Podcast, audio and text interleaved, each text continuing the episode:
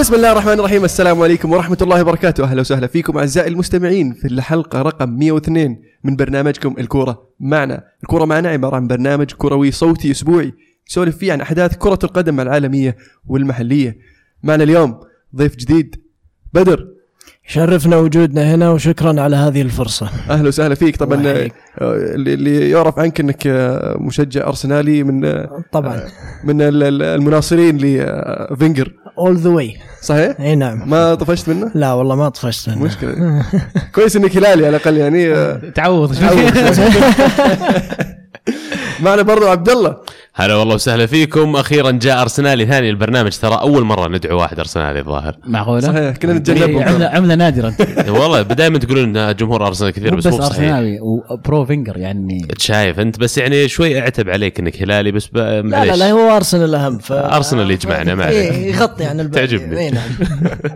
عبد العزيز. يا هلا وسهلا. أهلا فيك، كيف الحال؟ تمام. ومحدثكم المهند. ما عندنا موضوع انه نخش فيه قبل الحلقات، فنبدا نطب سباح في الدوري الانجليزي في الفتره هذه. طبعا الفتره معروفه بالدوري الانجليزي اللي عيشنا في الفتره التوقف، لكن هذه السنه يعني الدوري الايطالي شاركنا هذه الفتره، فشيء جميل. شيء جميل، مبسوط والله بصراحه، مبسوط يعني مبسوط في تغيير شويه قرارات جديده انهم يلعبون ليله راس السنه، بس ما توقع يلعبون يوم الكريسماس، هذه خاصه في البوكسينج داي بالاحرى، هذه خاصه بالانجليز. بس ما قصروا يعني، سووا اكشن في هذه الفتره، خربوا على عبد الله، كان بالحلقه كلها انجليز خربت عليه. والله ترى انا جاي حاط في بالي ما راح نتكلم الا عن الانجليزي، بعدين صعقني عزيز وقال لا ترى بنتكلم عن دوريات ثانيه، وما زلت قاعد اتقبل الصدمه يعني، قاعد احاول بس ما في الدوري الانجليزي الجوله 21 تشلسي فاز 5-0 على ستوك سيتي. طبعا عندهم مباراة جاية مع أحد الفرق الأقل ترتيب من تشلسي، فعادة الأندية في في في في مؤخرة الترتيب أو في النصف التحتاني من الترتيب لما تقابل الأندية الكبيرة في وقت حرج زي كذا تبدأ تريح اللعيبة على أساس إيش يقدرون أنهم يخطفون نقاط في المباريات اللي لهم حظوظ أكبر أنهم يخطفون فيها النقاط. لكن أتوقع أن في الدوري الإنجليزي برضو فرق الأهداف له دور كبير.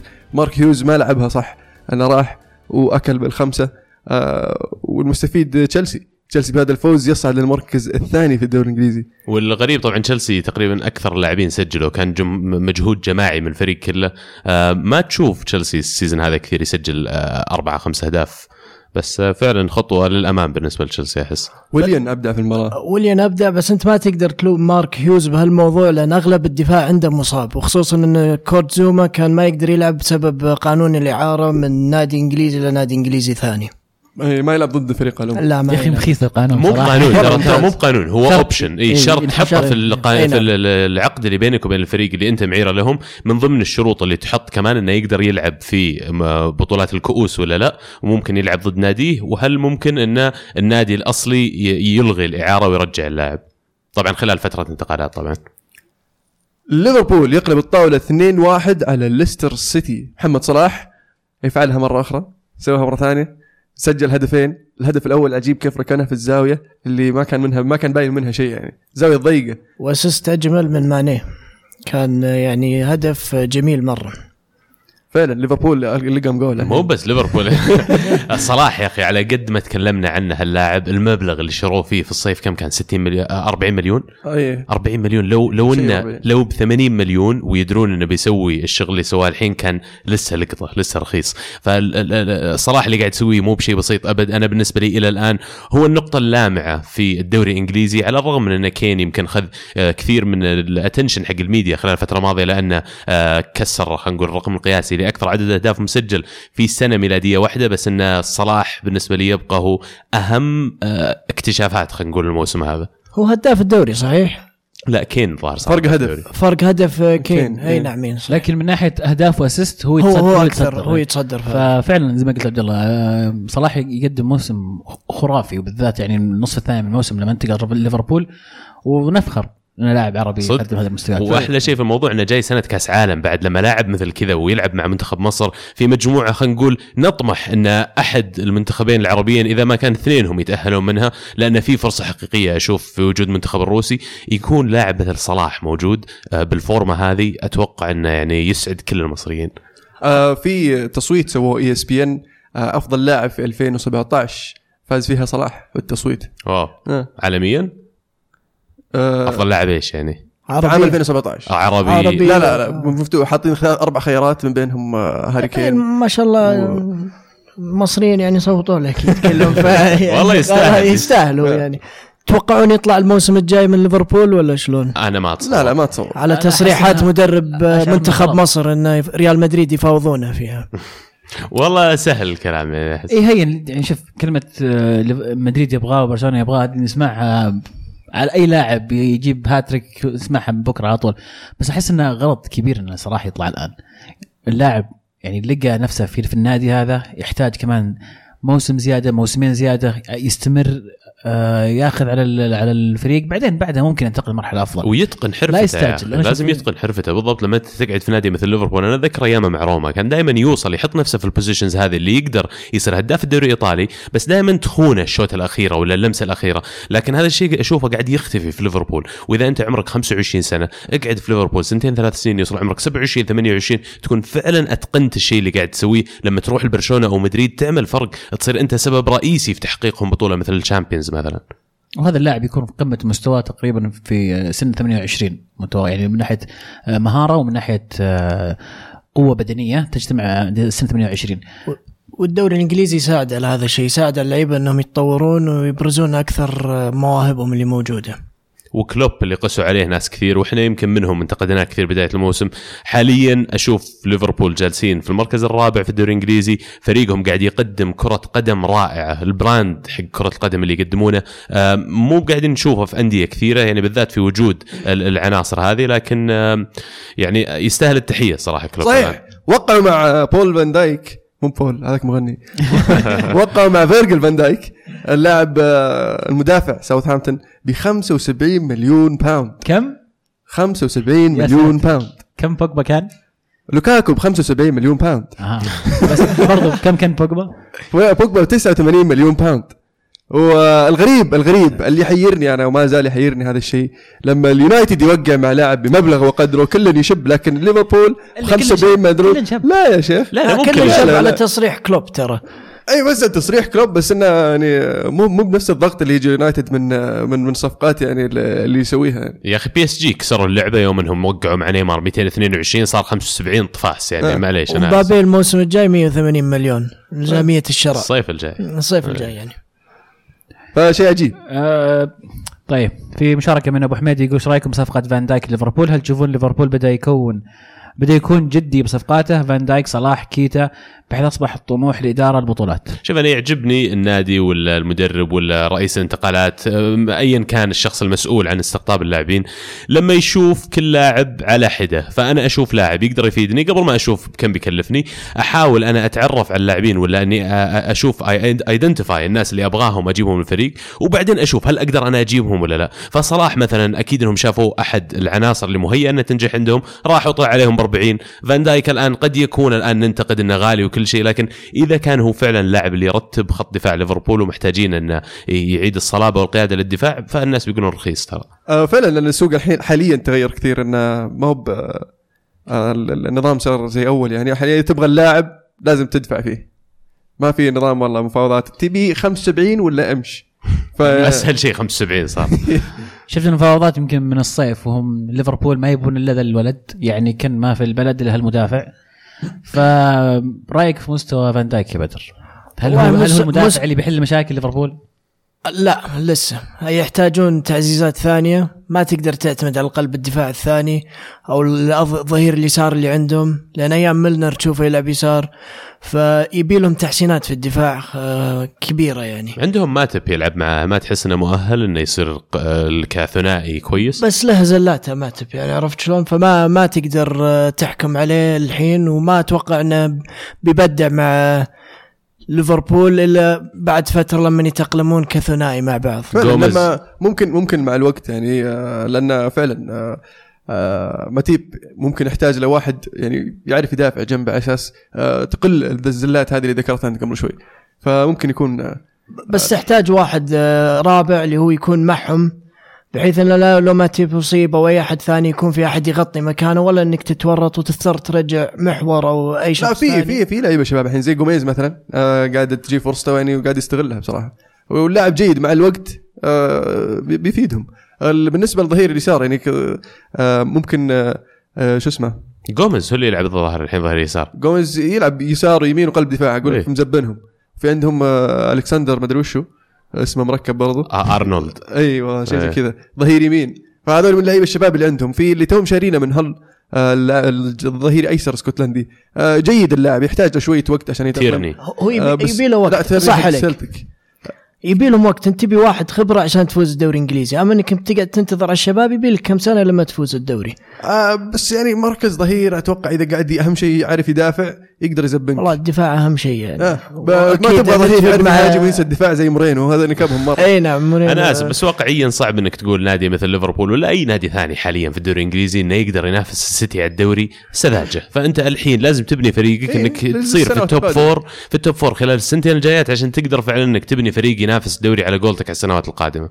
شوف السيتي شلون استبدل اظهرته كلهم وجاب اظهره جديده، وما شاء الله انا اشوفه من افضل الاظهره في الدوري الانجليزي. عاد السيتي هذه كبون فلوس كب طالعين منها اليونايتد. طيب استكمال الحديث ما دفعنا 130 مليون على اظهره. تفضل مسكت عشان اظهره. عرفت هذا الموضوع عشان اظهره ندور عليكم دافعين على لوك شو 30 مليون. شوف لوك شو بيجي دوره لوك شو. انا شوف انا ما يدخل، بس كل ما احد هاوش عم يستربي قال لوك شو خلاص يا اخي واللي بعده غير. دافعين 50 مليون على ووكر، 50 مليون على 30 مليون على لوك شو ولا تستخدمه. والله مدرب الرجال جاء كسر مضاعف الرجال وما رجع مستواه. خلينا في ليفربول دائما نطلع من قبل ننتقل. بنجي لارسنال بنجي ليونايتد ما عليك. لكن مستر مودي يقول هل تتوقعون بعد صفقة فان دايك او حتى بعد صفقة نابي كيتا لو تمت هل ممكن ان يكون هناك عودة في الدوري بالنسبة لليفربول حتى الوصافة؟ وثاني سؤال رأيكم في رويس وإصابته، وهل أنتم مع اتهام أسلوب كلوب في التدريب بأنه السبب لحد الآن رغم رحيله عن بروسيا دورتموند؟ أول شيء كيتا بالنسبة للمجيئة بيكون بديل لتشان اللي بيطلع في الصيف، كلنا يعرف إنه بيطلع.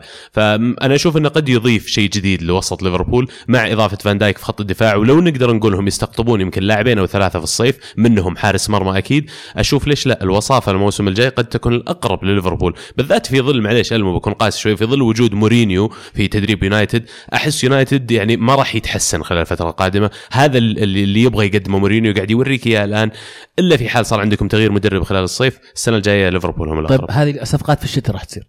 لا كيتا الصيف ما قالوا بيجيبون الشتاء، لو جابوا الشتاء بيحاولون بس بعيون لايبزيج لأن ما زالوا مشتركين في الشامبيونز ليج الظاهر في اليوروبا ليج صراحة اليوروبا ليج. اوكي فالسنة هذه ما في عودة ليفربول.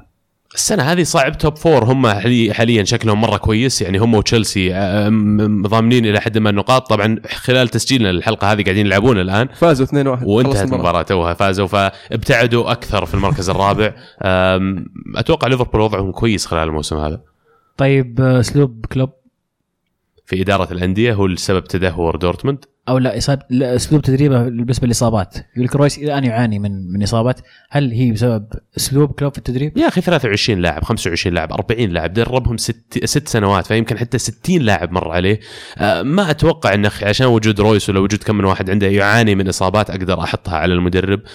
في لاعبين كذا سبحان الله خلقة ربي حساسين أكثر للإصابات العضلات ولا المفاصل ولا عندهم نقاط ضعف في الجسدية يعني، وما أحس إني أقدر ألوم كلوب عليها. بالعكس البراند فوتبول حقه جميل يا أخي، وصح أسلوب تدريباته مكثفة وأسلوب لعبة ضغط. بس أتفق مع أخوي عبد الله أن يمكن اللاعب هو بنيته الجسمانية ما تساعده في هذه الأشياء.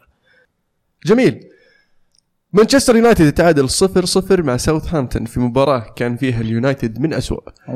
نعم والله هارد لك يعني. لا المباراة يعني بالباد لك ما يجيك. المباراة كانت يعني من جميع النواحي سيئة، لا أداء لا مستوى لعيبة لا يعني طريقة لعب لا يعني محاولة الوصول للمرمى، وإصابة لوكاكو في البداية، ويعني بلنتي ما حسب، وبعدين الايقاف الحبيب يونغ اللي عطى كوع لتاديتش في في في, في الكورنر، وقفوه 3 مباريات حاليا. ما ادري شو اقول يعني. انا ترى هدف غير يعني ملغي، يعني مباراه يعني من اسفل ترى اوف سايد، يعني بوربا هو اللي خربها، يعني لو انه تاركها كانت جول، بس انا انها مره واضحه انها بتروح جول، بس هي بدت التدهورات من بعد مباراه السيتي اللي خسرتوها في الأولد ترافورد، ومن بعدها لا فزنا بعدها، هي بدت من بعد بريستول، من خسارة بريستول يونايتد ما فاز، تعادلتوا مع ليستر وتعادلتوا هذه كلها بعد بريستول.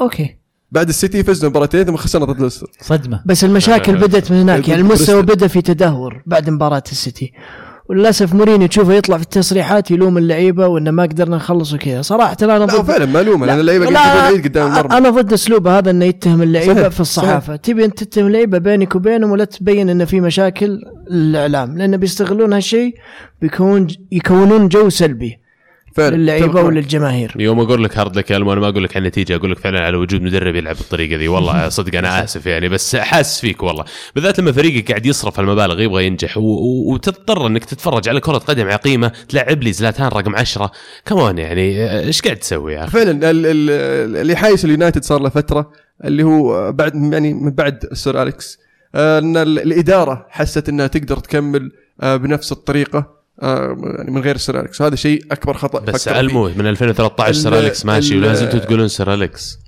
الفرق له ثقله. سير أليكس والله اسمعني بس في كل شيء عرفت كل شيء يرجعون الفرق يا طويل العمر. ان سير أليكس لما مشى اليونايتد مفروض انه حط سبورتنج دايركتور انه يقدر يجيب اللعيبه او اللي في مستوى اليونايتد واللي يقدرون يوصلون لطموحات الجمهور. لكن التسيب اللي كان صار في الإدارة، مويس يسوي اللي يبي، آخرتها يجيب العيد وينكرش. نفس الشيء بن خالي يسوي اللي يبي، يدفع مدري كم 260 مليون ثم يجيب العيد وينكرش. فتجيب مورينيو الحين قاعد تسوي نفس الشيء. ف يعني مورينيو اللعيبة اللي مستوى اللعيبة قاعد يجيبهم أفضل، لكن برضو ما هب ال يعني ما هب ال مو كونسيستنت، ما عندكم مشروع. يبي لكم مدرب جايب مشروع. يا اخي لو اني عندي انا، لو اني ادير مان يونايتد، ازين لي اني اجيب كومن مثلا، ولا ازين لي اجيب مدرب ما ابغى اقول مغمور، بس مدرب يبغى يحقق شيء، عنده طموح، يبغى بالضبط عنده طموح. قد يكون اكيد كل المدربين راح اللي بيحطون لهم يونايتد يطمحون انه يسوون شيء معه. فيمكن لما ما ضبطت التعيينه الاولى حقت ايش يسمونه الاسكتلندي اللي حطيته مويس، بعد لما ما ضبطت حقت مويس يمكن يونايتد صار عندهم رد فعل وبدا يعينون الناس اللي اوريدي عندهم نجاح. فخلينا نقول الفشل اول قادك انك تنزل في المزيد من الفشل. اذا مورينيو كمل على هالاسلوب والابروتش هذا، تتوقع انه يكمل مع اليونايتد خلال سنه سنتين، او انه بيطلع زي ما طلع من تشلسي؟ اسال المو. لا اذا يعني اليونايتد حافظ على التوب فور راح يستمر لموسم اخير، واذا ما حقق شيء في نهايه الموسم الثالث والموسم الجاي يعني الاخير، ما اتوقع يكمل. تشوف مورينيو مدرب الموسم الجاي؟ اي توقع راح يبقى. ها بغض النظر عنه ايش يصير الموسم ده، قالك توب ما دام انه بيشارك في الشامبيونز ليج السنه اللي بعدها، بس هذا الريكويرمنت روحي منهم، ريكويرمنت حق يعني اقل شيء الشامبيونز ليج. ومن وجهه نظرك هل لو قعد الموسم الجاي ممكن ينجح احسن من الموسم هذا؟ اي، لان يعني بحكم خبرتي مورينيو، انا من محبي مورينيو طبعا من زمان، لازم يركب الفريق اللي يمشي معه، اللي يناسب طريقته. يحب اللعيبه، هو النوع اللعيبه اللي ما يقول لا، اللي مستعد اللي يرمي نفسه قدام الباص عشان الفريق. واتوقع ان لو جمع له كم واحد من هذه اللعيبه في الفريق ممكن يسوي له يعني شيء ممكن يوصل فيه بطولة. بس مين تحس اسهل انه يجمع نقاط؟ فريق يلعب زي السيتي الحين مع غارديولا، ولا فريق يلعب بالاسلوب اللي يبغى يلعب فيه مورينيو؟ لما تلعبون في دوري واحد مين اقرب انه يحقق الدوري؟ بالذات ان السيتي ترى ما عليهم قاصر ماديا. شفنا مورينيو ايش سوى مع طريقه لعب بيب مع برشلونة، ترى موسم واحد اللي فاز فيه من كم، من 4 مواسم أو 3 مواسم يعني. فراح يعاني برضو مورينيو عشان يقدر يوصل لبطولة الدوري بهذه بطريقه اللعب هذه. موسيقار زمان يقول باستوري، دي ماريا وداني روز، هل سيكون حل المانيو؟ وما رأيكم فيهم كخيارات، خصوصا ان دي ماريا وباستوري مرة كويسين دفاعيا. لا دي ماريا يرجع يونايتد، ما نقبل بأفاعي طب خل دي ماريا، باستوري وداني روز. داني روز يفيدهم. إيه؟ ممتاز كظهير يسار، ممتاز بدال ذاك اللي ما يتسماش. طيب حمزة يقول مورينيو تصريحاته دائما ما يحاول فيها ابعاد الاعلام عن اداء فريقه، وكيف أنه لا يجد تفسير للمستوى المنخفض للفريق الفترة الأخيرة. أظنه سيكون موسم للنسيان اليونايتد إن استمروا على هذا المنوال، ويمكن يطلعون برا التوب فور فعلا، يعني إذا كملوا في إذا استمر اليونايتد بهذا المستوى الموسم هذا يطلعون، مو بالموسم هذا، الجولة ما بعد الجاية تعادل مع إيفرتون، ثم ما أدري وش يصير في المباراة اللي بعدها، خلاص 4 نقاط فرق 4 نقاط بينهم وبين الخامس أو السادس أتوقع. يعني أرسنال وليفربول، أرسنال وتوتنهام كلهم 37 تقريبا، واليونايتد 43، فتعثرين التعثرين وفوزين لأرسنال وتوتنهام، اليونايتد يلقى نفسه في السابع. شبيح مورينيو يقول والحل مع مانيو، ما هي الصفقات اللي بتغير المانيو في يناير؟ جناح حداف ومحور. هي مو بالصفقات بس، عقلية المدرب، الأسلوب هذا اللعب ما ينفع مع المانيو، خصوصا أسلوب دفاعي وممل، وكان داخل بس يبي يضمن التعادل، وبعدين إذا جاء جول جاء جول. أنا ضد أبروتش مورينيو في المباريات، يعني حتى مباراة أرسنال يونايتد، يعني لولا الله ثم دخية كان يونايتد كانت نتيجة تاريخية. حلو. صدق تخليك الأرسنال في الموضوع شوي على خفيف. صدق تبي محور؟ أي ليه؟ عندك يعني ما تتشو بوجبا؟ طيب بس هذا بوجبا توقف 3 مباريات نقعنا. إيريرا. ورجع بوجبا وبديت تلعب أكثر. إيش في الليني؟ في الليني هذا السفرة، وكاريك بيعتزل، فما عندي إلا لما تتشو وبوجبا وإيريرا. بس مو لازم نجم، ها تبغى لاعب وسط إنه يقدر يلعب روتيشن مثلا. ما عندي جيب لي نزونزي قاعد يتمشى في لندن، راح القطة والله. نزونزي ولده تعبان مسكين. جناح هداف تبي لك واحد يعني ايديلي طبعا مستحيل، بس زي نيمار مثلا. سانشيز ما ابغى اوصل نيمار، لا لو سمحت. حلو. ارسنال اللي تعادل 1-1 خارج ارض امام ويست برومش البيون. الارسنال تقدم ب1-0 في الدقيقه الشيء 80 83 84، لكن ويست بروم قدر يرجع ببلنتي غير صحيح او مشكوك في امره، خلينا نقول لمسه يد ربما تكون يعني وهميه. لا في لمسة ترى، اللمسة صارت، بس إن الكرة اليد ثابتة مو بثابتة، قاعد ترجع الجسمة، ما برايح الكرة، ومن قريب ذاك شايتها في يده، يعني أستغرب الحكم يعطيها، ما مو زي حقة يوشيدا اللي رافع يده ويعطيها كبس في وسط المنطقة والحكم يقول ما فيها شيء. اي صدق. شوف كيف الفرق في التحكيم. نرجع لموضوع التقنيه، هل تستخدم ما تستخدم. اتوقع في مباراه زي هذه يمكن كان حسمت اللغط هذا اللي كان صاير. ارسنال ضيع النقاط ضد متذيل الترتيب في الدوري، حرام انك يعني تروح في مباراه زي كذا متوقع انك تفوز وما تلعب كويس. ألوم فينجر على نقطة أنا أشوف محورية يمكن غيرت المباراة. أنت شايف أن لك التحكم بالمباراة وأنت متحكم بزمام الأمور كلها، يوم كشلني أصيب تطلعه وتدخل مرت ساكر، ليش؟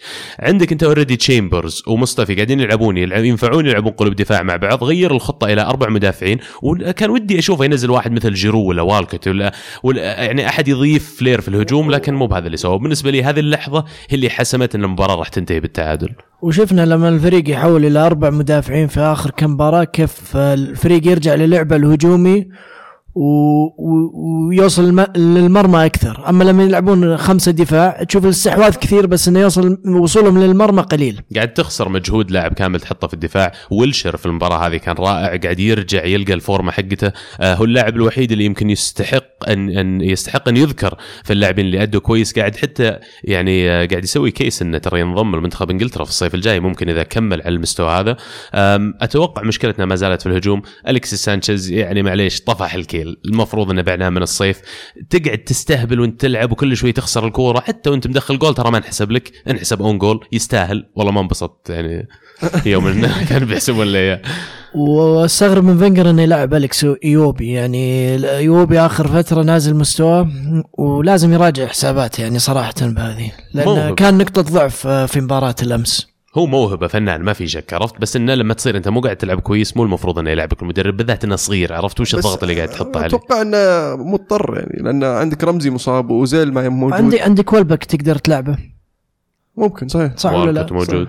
والبك ما أتوقع إنه بيستمر، يعني أتوقع ممكن يطلع ترى الكلام إنه بيطلع ساوثهامبتون يا إعارة أو شراء، وإذا طلع إعارة الموسم الجاي يطلع إلى نادي إنجليزي ثاني، يرجع نفس سالفة ويلشر من جديد. عموما فريقنا مستهلك الصراحة كثير منه، لازم تغيير. كولاسيناتش أصيب، المباراة الجاية ظهر لنا مع تشلسي يوم الأربعاء إن شاء الله، مباراة يعني مع تشلسي. من اللي بيلعب، عرفت. توقعاتكم فايز في دربي لندن تشلسي ضد أرسنال؟ هذا سؤال من أبو عمار. تعادل. الله يستر. لا والله تشلسي قوي، فايزين 5 يا رجال توهم، وإحنا متعادلين على ستوك الحين مريحين لعيبتهم وصاقين من نيوكاسل قبل شوي. المباراة وين؟ الاميرتس ستاديوم. الاميرتس حلو. الكلام النوازل بيكون جاهز ان شاء الله، فذس از ا جود ساين.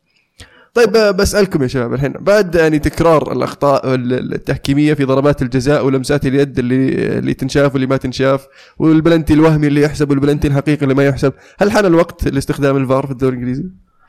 أتوقع قريب، لازم ضروري. هل بيكون له حدود مثلا استخدامه في حالات معينة، ضربات جزاء فقط، ولا بيصير مفتوح والحكم يصفر متى ما حس؟ لو في أحد بيضبطه صدقني فهم الإنجليز، هم أكثر دوري عندهم التحكيم بشكل عام منظم ومرتب، على الرغم من الأخطاء اللي تصير فيه. خل عنك الجانب هذا، الجانب التنظيمي منه. لما قرروا بداية الموسم، لو تتذكر، ما أدري هو الموسم هذا ولا الموسم الماضي، إن أي لمسة داخل منطقة جزاء إذا هي فاول أنا بعطيها بلنتي، وفعلا شفناها تطبق في كثير مباريات من الجولة الأولى. فيبدو لي إن التدريب عندهم كويس، الإدارة عندهم كويسة، فإذا يبغون يطبقون سيستم مثل الفيديو والريبلي أتوقع ما في أحد بيضبطه أكثر منهم. وقد يكون حتى البلوبرنت اللي هم يسوونه هو نفسه اللي يطبق في جميع الدوريات بعدين، لأن سالفة يشيل واحد تلفزيون على فوق الإعلانات ما يجي. بدأت تتغير في إيطاليا، صاير الحكم يوقف 5 ثواني، يحط يده على إذنه ويكلم شخص ويقرر على طول.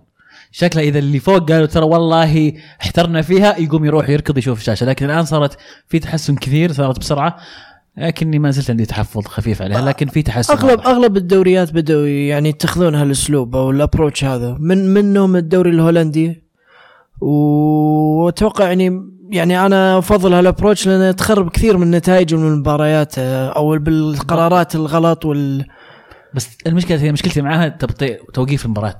يعني مثلا زي هدف الانتر هو كان، ولا هدف الميلان او هدف عدل الميلان الظاهر في الجوله الاخيره بدايه طاري، احتفلوا اللعيبه وراوا خلاص بسنترون الغى الهدف.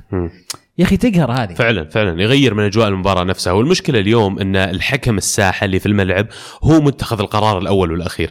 لما نحط برا بدل ما هو حكم مثلا نسويهم 3 حكام، وان الراي الاول والاخير لهم قبل ما يصير الحق حكم الساحه، يصير هذاك من فوق اللي قاعد يشوف فيديو يقدر يكلم الحكم في اذنه، صفر بلنتي الحين، لا تجي تناقشني، لا تجي. احنا فريق الحكام اللي قاعد يدير هذه المباراه اتخذ القرار هذا، ما يصير القرار بس في وجه حكم الساحه. عرفت هذا؟ ترى قرار مو بسهل انك تسحب القوه من حكم الساحه اللي هو الحكم الرئيسي صاحب القرار الاول والاخير في المباراه الى شخص برا، تراها صعبه. لان انا معك هي وجهه نظر، تغيير جذري عزيز، عرفت صحيح. عشان كذا راح يكون شوي عنيف رد الفعل انك شلت الاشياء هذه. طب نرجع لارسنال قبل ما نبعد. سالم يقول سؤال يعني جميل بيعجبكم مره بالذات انتوا الاثنين، يعني تستمتعون فيه. يقول لك ليه أرسنال فينجر يلعب بنفس الأسلوب والتشكيلة مع أنه عنده بعض اللاعبين مصابين مثل أوزل ورامزي؟ يعني هو يتوقع أن أيوبي يسوي نفس يسويه أوزل من، ولما سانشيز يصاب والبك يقوم بنفس الأدوار التكتيكية اللي يقوم بها أليكسس. المهم أن فينجر منتهي من سنوات، والله يعين. أنا أقول أن الاستقرارية أهم شيء، فإذا الفريق متعود على أسلوب لعب أو طريقة لعب معينة، ما تقدر أنك تيجي في نص الموسم وتغير طريقة اللعب هذه، ويمكن أنك تخسر نقاط مباراة. فالفريق أوريدي يعني متعودين على أسلوب اللعب هذا وعلى طريقة اللعب هذه، كمل فيها، وكلهم يعرفون الدور التكتيكي المطلوب منه من المدرب. وبعد أنا يعني أشوف اللي أثر في أرسنال آخر فترة هو غياب نجم كبير اسمه سانتي كازورلا. مع وجود سانتي كازورلا كان تشوف أرسنال في مكان ثاني. لا، وبضيف الكلام اللي قلته يا بدر، يعني فعلا ثقافات ترى في كرة القدم مو بكلها نفس الشيء. ففي ناس يؤمنون بثقافة الفوز مهما كان شكل الكرة اللي تقدمها، في ناس يؤمنون بثقافة الدفاع، في ناس بثقافة الهجوم، في ناس يؤمنون بثقافة أن لما أنت تجي الملعب تحط يعني فلوس من جيبك وتترك من وقتك مجال أنك تجلس تتفرج على المباراة. قبل ما اقدم لك فوز ابغى اقدم لك كرة قدم جميلة تجيب لك الفوز. فالمنتاليتي حق فينجر هو يفكر بالطريقة هذه، ان انا لازم اقدم كرة قدم تشرف على اساس الجمهور هذا اللي حاضر، انت تجي فعلا تستمتع بالشيء اللي انا قاعد اقدمه. يمكن النتائج ما كانت ايجابية خلال الفترة الماضية صح، بس اتوقع انك مو مهب سالفة ان ويلبك يستبدل سانشيز في نفس المركز، ولا تحط لاعب ثاني مثل ايوبي مكان اوزل يسوي نفس الدور. هي عندك خطة، عندك رسم تكتيكي، عندك مهام كل واحد تبغى ينفذها. فينجر معروف ان المهام اللي يوكلها والحدود اللي يحطها على اللاعبين قليله جدا، وهذا اللي يخلي ترى لا كثير من اللاعبين يتحمسون انهم يجون ارسنال يلعبون معه، يعطيهم حريه اللعب ونظامه انه يفرض اسلوب لعبه على الفريق الثاني. فقله انه يدرس الفريق الثاني كيف تكتيكه وكذا، لان فكرته ان انا الفريق الثاني لازم هو اللي يدرسني ويعطيني يعني الف اعتبار. مانشستر سيتي يتعادل 0-0 مع كريستال بالاس. بالاس قدروا يوقفون قطار السيتي اللي يعني قاعد يفوز، صار له 17 مباراه وقفه، في المباراه 18 كان في اداء قتالي، خلينا نقول 18 مباراه يا المو وصلوا 18 اي، بس 19 كان ريكورد. اوكي من ريكورد مين؟ بايرن ميونخ برضه مع بيب مع غارديولا 2014. وقفوهم كريستال بالاس، وكان فيه روح قتاليه اتوقع بمعنى الكلمه في المباراه. اللي حبيته في هذه المباراه غير انهم تعادلوا ان فوزوا منسى ولدنا اخذ مان اوف ذا ماتش. والله فعلا المباراه كبيره من بالاس. سيتي ابدا مو بسهل انك توقفهم. شفنا اخيرا مباراه عانى فيها سيتي هجوميا، يمكن التبديلات كثير اللي قاعد يسويها غارديولا على التشكيله قاعد تاثر، بس انه قاعدين نتكلم عنها بشكل سلبي التعادل، بس اللي قاعد المفروض نقول انه ترى من اوغست وهم قاعدين يفوزون، ويوم الحين دخلنا في سنه 2018 تعادلوا حتى ما خسروا الجماعه.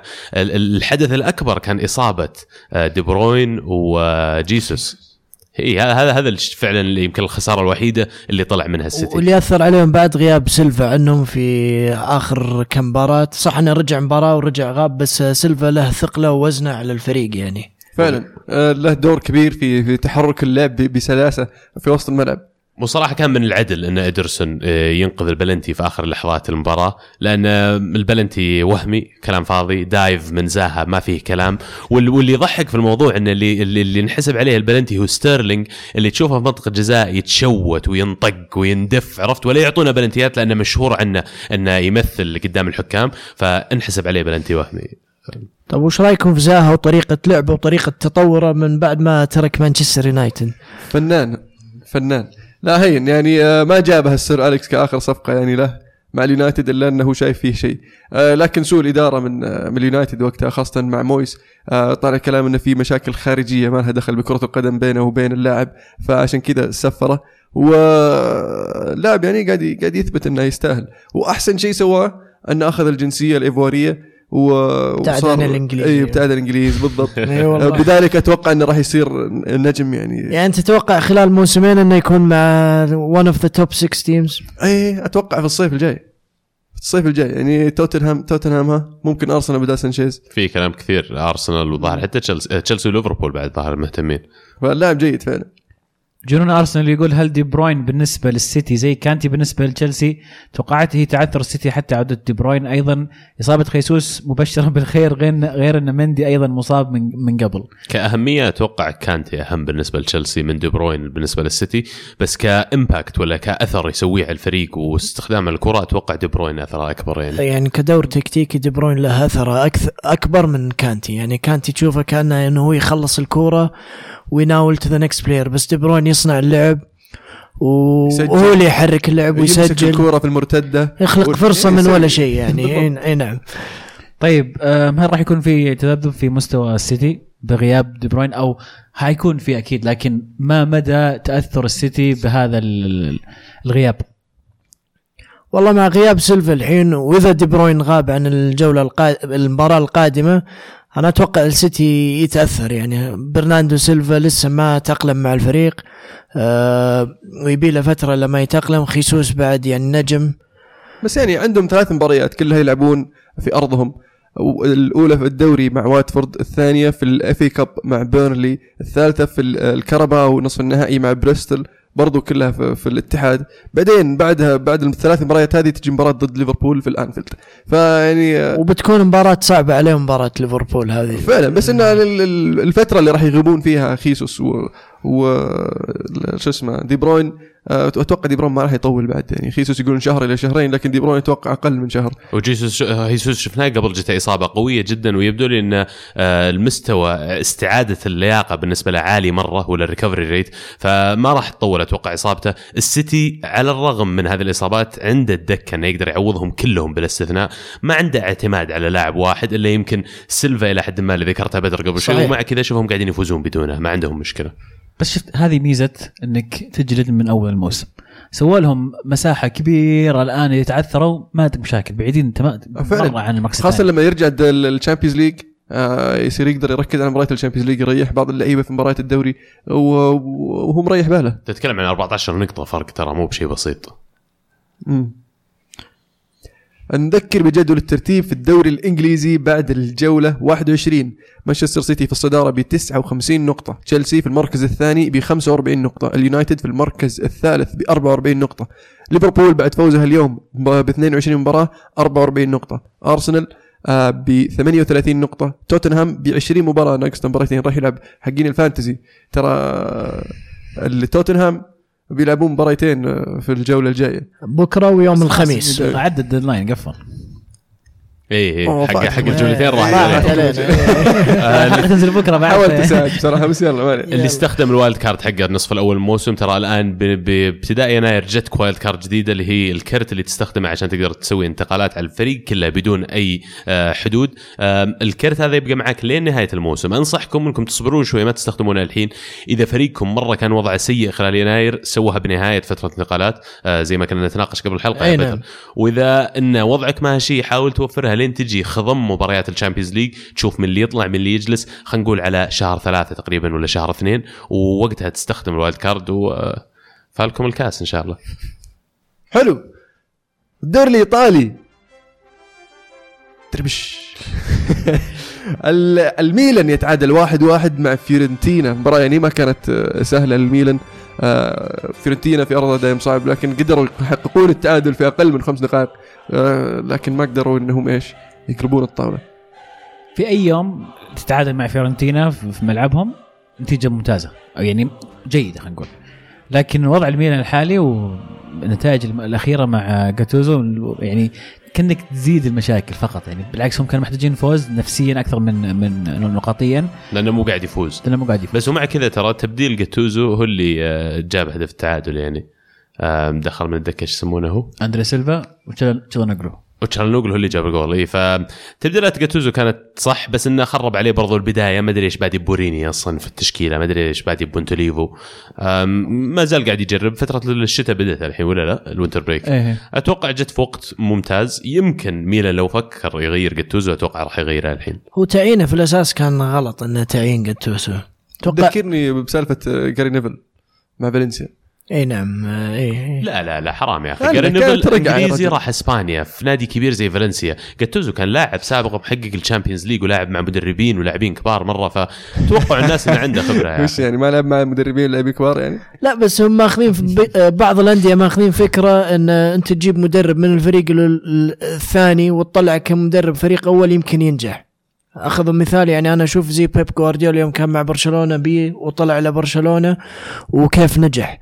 لا اسمع ليش فرق جاتوزو عن غارديولا؟ لا أنا أقول لك هم أخذين نفس الفكرة، بس أنا أشوف أن تعيين جاتوزو كان تعيين خطأ، ويمكن في خيارات ثانية أفضل اللي تقدر تفيد الفريق بهالمرحلة والناس خبرة أكثر. شوف هم كان مفروض في وجهة نظري إنه ما يقيلون مونتيلا إلا هم جاهزين بديل، وأعتقد إنهم كانوا يدورون بديل وفي الأخير قالوا أوكي جاتوزو، قاموا قالوا مونتيلا، ولا مونتيلا من زمان كان يقال، بس لما قلت الخيار أشوف إنه ما أشوف إنه صح. يعني هم محتاجين أحد يرتب هذه المنظومة، هم عندهم اللعيبة عندهم الأسماء كويسين، لكن ما في تفاهم ما في انسجام، عندهم جودة موجودة بس كيف توظفها، هذه كانت مشكلة مونتيلا الأساسية. فأنت جبت مدرب ما عنده أي خبرة في هذا المجال، عنده جرينتا يعرف يحمس اللعيبة، وهذا ما كنت تحتاج أبدا. أنت تحتاج أحد يرتب الفريق ويحط كل لاعب في المركز الصحيح، مثلا تلعيبة بوريني في المركز هذا واضح أن الرجال يعني ما له أي دخل في التكتيك أبدا. وفعلا مو بخيار أفضل جاتوزو كان مونتيلا على الرغم من النتائج ما كانت مرة كويسة، بس أفضل بكثير من الحين. وبعدين جميع جماهير اي سي ميلان اللي أعرفهم أتليست اللي تكلمت معاهم في الموضوع كلهم يقرون على أن مونتيلا على الرغم من تردي نتائج الفريق، لكن يعني كان المفروض أنه يبقي ميلان عليه لين زي ما قال عزيز يلقون البديل المناسب، ولا خلاص خلي مونتيلا. يعني هذا اللي خلى مقرودة وجاها قرد منها. هم دعموا الفريق هالسنة ب11 لاعب صح ولا لا؟ صح.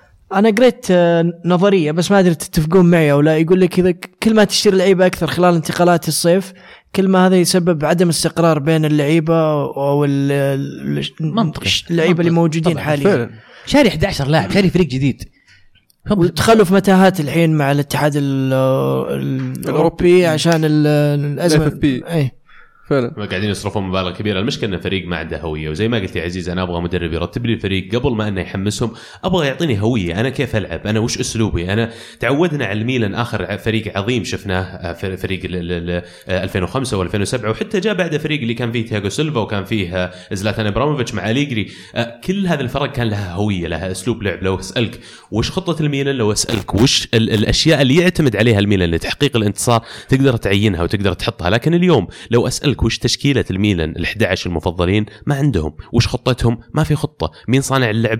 اكثر من واحد. يعني ما عندهم اسلوب واضح انهم فعلا يبنون عليه. هذا الاستقطابات ذي كلها اللي سووها، وازيد على هذا كله ان اندري سيلفا مو قاعد يلعب. لو انت كنت مكان اداره ميلان مين كان عينت مكان جاتوسو؟ يعني سهل الكلام، بس ما اعرف مين كان موافق انه يجي. هم اتوقع كان خيارهم الاول بالنسبه للفتره هذه انشيلوتي، بس انشيلوتي عيه، وكمان قاعدين يحاولوا مدرب تشلسي بعد كونتي، وكونتي اكيد طيب ما يمشي. سوري توماس توخل فاضي، انا ما احب توخل الصراحه، اللي قدمه في دورتموند بالنسبه لي ما كان ايجابي كثير، بالذات طلوعه في الأخير طلع بمشاكل شخصية بينه وبين الإدارة، فقد جزء كبير من اللاعبين. يبدو لي يمكن عنده بنفس المميزات الفكرية حقت مورينيو إلى حد ما، أنه كيف يحب يتسلط ويتحكم. ما أحب المدربين اللي كذا، ما يطولون معك، عرفت؟ مانشيني هذا اللي يحتاجه. طيب في الفترة هذه مو بهذا اللي يحتاجه اللاعب اللي يقدر عفوا المدرب اللي يقدر يخلي الفريق يلتف حول نفسه. ما عندك نقطة والله صح، بس أساس أنه يأسس الفريق أول سنة سنتين، بعدين يجيب لك واحد ثاني. الحين يقولون منشيني فعلا أنا ممكن يكون أحد الخيارات كحل يعني أنا أشوف منشيني كان حل ممتاز، أفضل من جاتوزو طبعا صح. أنا ما أحب منشيني، بس أنا ما أحبه، بس أنا ما أشوف إنه يعني ذاك المدرب. لكن تبغى مدرب يجي الآن يحلك مشكلة حالية الآن، كان حل أفضل من جاتوزو. واحد بحقق الدوري الإيطالي، واحد عارف الدوري مرة كويس، إيطالي درب في مدينة الميلان من قبل، والله فعلا ظهرنا في تركيا الحين إذا ما كنت غلطان. يدرب اتوقع انه فاضي، ما ادري يدرب والله ما انا متاكد. انا انصح زبده، انصح مش شو اسمه الميلان يفكرون بيج سام. بيج سام مدرب كبير وعظيم ويستاهل بصراحه، على خلع على ايفرتون يعني.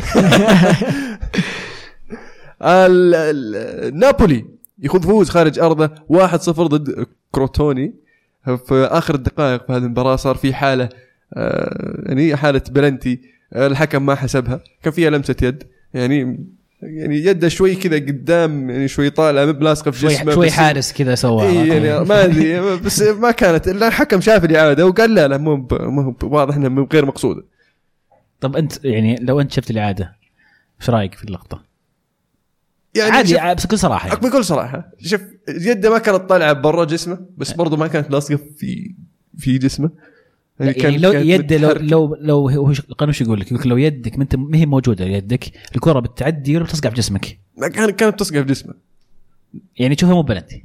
ايه اذا هذا ما قنعتني انك اذا هذا انا ما بواثق صراحه بالقرار، ما ادري لين الحين ماني متاكد هي بلنتي ولا لا، بس انا اميل انها غير بلنتي لانها تكون. انا بس اللي بوصل، انا ما اقول بلنتي، انا اللي بوصل لانه حتى مع العاده في الاخير يدخل موضوع تقدير الحكم. بالضبط، مستحيل انك في صح وغلط، ما هي باسلوب ابيض، في الاخير فيها قرار الحكم، فتاخرت وانعادت، وممكن يكون قرار خاطئ مع كل هذه العادات مع الفار. وعشان كذا باختلاف حكم لحكم راح يتغير تفسيره للقانون نفسه، وراح يتغير حكمه على الحالة من حالة لحالة. فعشان كذا تشوف الاختلافات بين الحكم الصارم وما بين الحكم لا متساهل شوي، اللي يحبون يعطون كروت، اللي ما يحبون يعطون كروت. بالنسبة لي الحكم هو مخرج المباراة، وكل مخرج وكل حكم يحب أن المباراة تلعب بطريقة معينة، بعضهم ما يحبون يفقدون التحكم فيها. وراح نشوف إن شاء الله الفيديو راح يستخدم في كأس العالم الظاهر، هذا اللي فعلا راح أشوف أن المحك بالنسبة للتقنية هذه فعلا. طبعا مباراة كان لعيبة نابولي محتفلين، أو النادي كله محتفل بهامسك اللي كسر رقم مارادونا هداف التاريخي لنابولي، كانوا حاطين كلهم على ذراعهم زي الشعار احتفالا بهامسك اللي سجل في هذه المباراة أيضا. فيعني كانت مناسبة جميلة يسجل، ونابولي يعلن نفسه بطلا للشتاء. هل هذه هي السنة اللي نابولي يفوز فيها بالدوري؟ لا ما تحكم على بطل الشتاء، بس يعني بعد ما تعدي النصف الأول من الموسم هنا يبدأ الكلام، لأن فعلا بعد يعني فترة من اللعب المباريات والجلد يبدأ يوروبا ليج. الحين عندهم نابولي عنده يوروبا ليج، فضغط المباريات بيزيد، التعب يزيد، يبدأ يبان على اللعيبة الضغط والتعب والإرهاق، ويبدأ يعني تبان عيوب الفريق اللي هي الدكة، لأن ما عندهم البدلاء الجاهزين خاصة للرباعي الأمامي. خلينا نقول بس هم كفريق كلعب تكتيكي كمدرب أنا أشوف من أفضل فريق في أوروبا يعني في الدوريات الخمسة من ناحية اللعب يعني صراحة يستاهلون إنهم يصيرون بطل الشتاء ونشوف لعلهم يكملون إلى الصيف. يصيرون بطل الصيف بعد إن شاء الله يعني بطل الموسم. إحنا عندنا نص الموسم في إيطاليا وأيضا النابولي شفناهم في تشامبيونز ليج كانوا يعني بعض المباريات ما يهتمون فيها كان واضح النية أنه دوري الأبطال هذا خلى إذا جاء إذا تهنا لكن هدفنا السنة هذه الدوري فما بالك بيصير في أوروبا ليج. اعتقادي أنهم بيطنشون أوروبا ليج تماما وإذا في مباراة مثلا مهمة الأسبوع اللي بعد الأسبوع اللي قبله يلعبون بالاحتياط تركيزهم كله على الدوري 100%. يظل السؤال هل نشوف فبراير 11 لاعب المعتمدين عليهم ندام نقول نابولي ما عندهم احتياط الثلاثة اللي قدام مرتز مزيني وكاليخون ما عندهم بديل جيد على نفس المستوى جيبوا الكوت مثلا بديل كيخون بديل جيد ملك متى يرجع ملك راجع قريب صح ثاني إصابة له خلال موسمين وانت ترى ما تحتاج ثلاثة كاملين يكونوا موجودين عشان تحقق الأهداف والنتيجة تحتاج واقعيا تحتاج اثنين من أصل ثلاثة موجودين كويس معناته عندك خط هجوم قادر إنه يحقق لك أهداف ونتائج بالذات شفنا يوم غياب إنسيني ترى تأثر فريق أتوني بقول بالذات إنسيني وميرتنز هذول الاثنين يمكن هم اللي معتمدين عليهم بشكل أكبر يمكن يقدرون يعني يخسرون ميرتنز يلعبون مكانه واحد ثاني بس إنسيني الموسم هذا هو فعلا الشعلة المضيئة لنابولي ما لاعب ما يعاني من إصابات بشكل عام ترى اللاعب يعني متعود إنه يلعب عدد مباريات كبيرة خلال الموسم أتوقع أن نابولي إن شاء الله الموسم هذا راح يحقق الدوري بس لما أشوف إنتر تتقهقر نتائجه معليش خلنا نعيدها تتقهقر نتائجه خلال فترة قصيرة مرة وجيب أم العيد يعني هو كان متصدر الدوري أخاف الصراحة على نابولي إنه يصير فيهم نفس الشيء. هل تشوف إن نابولي يحتاج صفقات هل من الممكن إنه يوقع مع أحد في جانوري يحتاج إيه بس ما أتوقع إنه ممكن يوقع مع أحد أنا في كلام إنه ممكن يوقع مع فوزي غلام ما زال فوزي غلام مصاب رباط صليبي يعني مراجع فممكن درميان ممكن اليونايتد ما يحتاج مورينيو ويصرفه والله يحتاجون تعزيزات يعني ممتاز إيطالي يلعب يمين يسار فكرك أزمة معك حق هو بالأساس ظهير يمين صح إيه. بس يلعب يسار ما عنده مشكلة يحتاجون لاعب قدام أنا أتفق معك يلعب قدام حتى يصير مع عودة ملك يصير عندهم اثنين بس تحتاج أحد من جودة عالية وهذا شيء صعب جدا بالذات في يناير. أجويرو زعلان ممكن والله ممكن يلعبون عليه يقول مرة ده ألعب عندنا تعال لا فعلا يبغى لهم لاعب مثل مانزوكيتش عرفت لاعب كذا جوكر يلعب في أي مكان وأصلا سترايكر هو اللاعب فعلا يقاتل يبغى يناسب أسلوب لعب نابولي والمنتاليتي حقهم بس ما في أمل طبعًا تطنمية ولا ما أتوقع هو وفرحان هو في اليوفي يعني شديه يعني إيه؟ يلعب جناحنا يقولون تعال لعبك سترايكر نعطيك رقم 9 نظبطك عندنا هامشك تو مسجل أهداف كثير روما يتعادل 1-1 مع ساسولو وصار في روما يا أخي روما هذا الموسم أتوقع يعني ما متذبذب مساهم يشدون تقول بينافسون على الدوري ثم يجيبوا العيد تقول على الرابع قاعدين يدفعون ثمن إنهم ما قدروا يوقعون مع محرز في الصيف. تكلمت معك يا عزيز قبل عن الموضوع هذا فعلا لاعب يناسبهم بكل معنى الكلمة وناقصهم واحد يلعب الرول هذا الرول حق صانع اللعب اللي يلعب ورا جاكو تعطيه فري رول في الملعب ممكن حتى يتغير أسلوب لعب روما كله للأسف إن نتائجهم الحين مو هناك يعني وأتوقع يعني بعد المدرب لسه ما عنده الخبرة الكافية أنه يدير فريق بحجم روما وأنه يحقق معهم نتائج يبي له وقت ممكن يبي له وقت جديد صحيح. أنا في رأيي أن اللي قدم روما السنة هذه أنا أشوف أنه كويس للأمانة عندهم مباراة مؤجلة لو فازوا فيها يأخذون المركز الثالث يعدون إنتر لا تنسى أنه في الصيف جاء مونكي وصف الفريق مشى كذا لاعب بجاب لعيبة صغار في مشروع جديد يبغى يسويه الإداري عنده فكرة إنه لا أنا بصفي الكبار وبجيب لعيبة صغار ونكبر ونبيع بعض اللعيبة ونستمر وهكذا. مدرب جديد كان كويس جدا مع ساسولو شفناه الموسم هذا أيضا قدم مستوى جيدة الفريق كويس صعب إن نتوقع إنه ينافس على الدوري لأنه كل أشياء صارت مدرب شالوه راح سباليتي راحوا كذا لاعب تغيير جذري في النادي فأشوف إنه كويسين تعثرات بسيطة هذه ما تأثر لكن نرجع ونقول فبراير ومارس شو بيصير ممكن يعني من أكثر الناس اللي أحترمهم كمدراء كرة قدم وأتوقع أن الشغل اللي بيسويه فعلا مع روما بيبان خلال السنتين ثلاثة الجاية.